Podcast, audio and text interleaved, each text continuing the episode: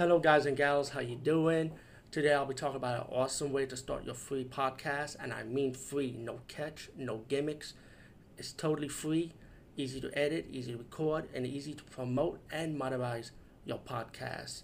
It's called Anchor.fm, and I highly recommend you, guys and gals, check it out and start your own podcast and let your voice be heard. And also, don't forget to listen to Wild Dork Podcast and tell them that I sent you and that you have it from me. So you get more people to join Anchor.fm. You will not be disappointed because they will also put your podcast in other platforms and then make it very, very much easier for you. Have a great day, everybody. Hey guys and gals, how you doing? Today I'll be talking about the movie We Summon the Darkness.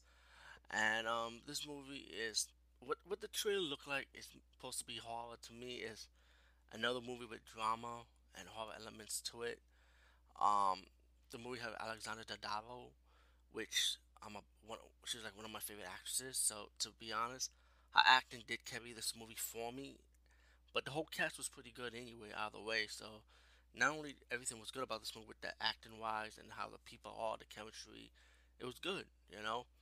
But the movie's about these three girls going to a rock concert, met up with these three guys, and you think it's the opposite, but it's really not. As you find out that these three girls, uh, picking up guys and to do satanic, to do their satanic ritual killings, pretty much. But there's also a twist as it's built up of who's really behind the mastermind of all these satanic killings and the reason why this is going on.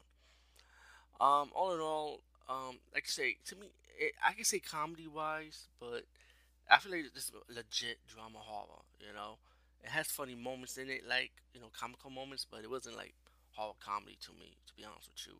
But I, I found myself enjoying this movie either way. So, we Summon the Darkness. I said definitely check it out. Peace out and see you later, guys and gals.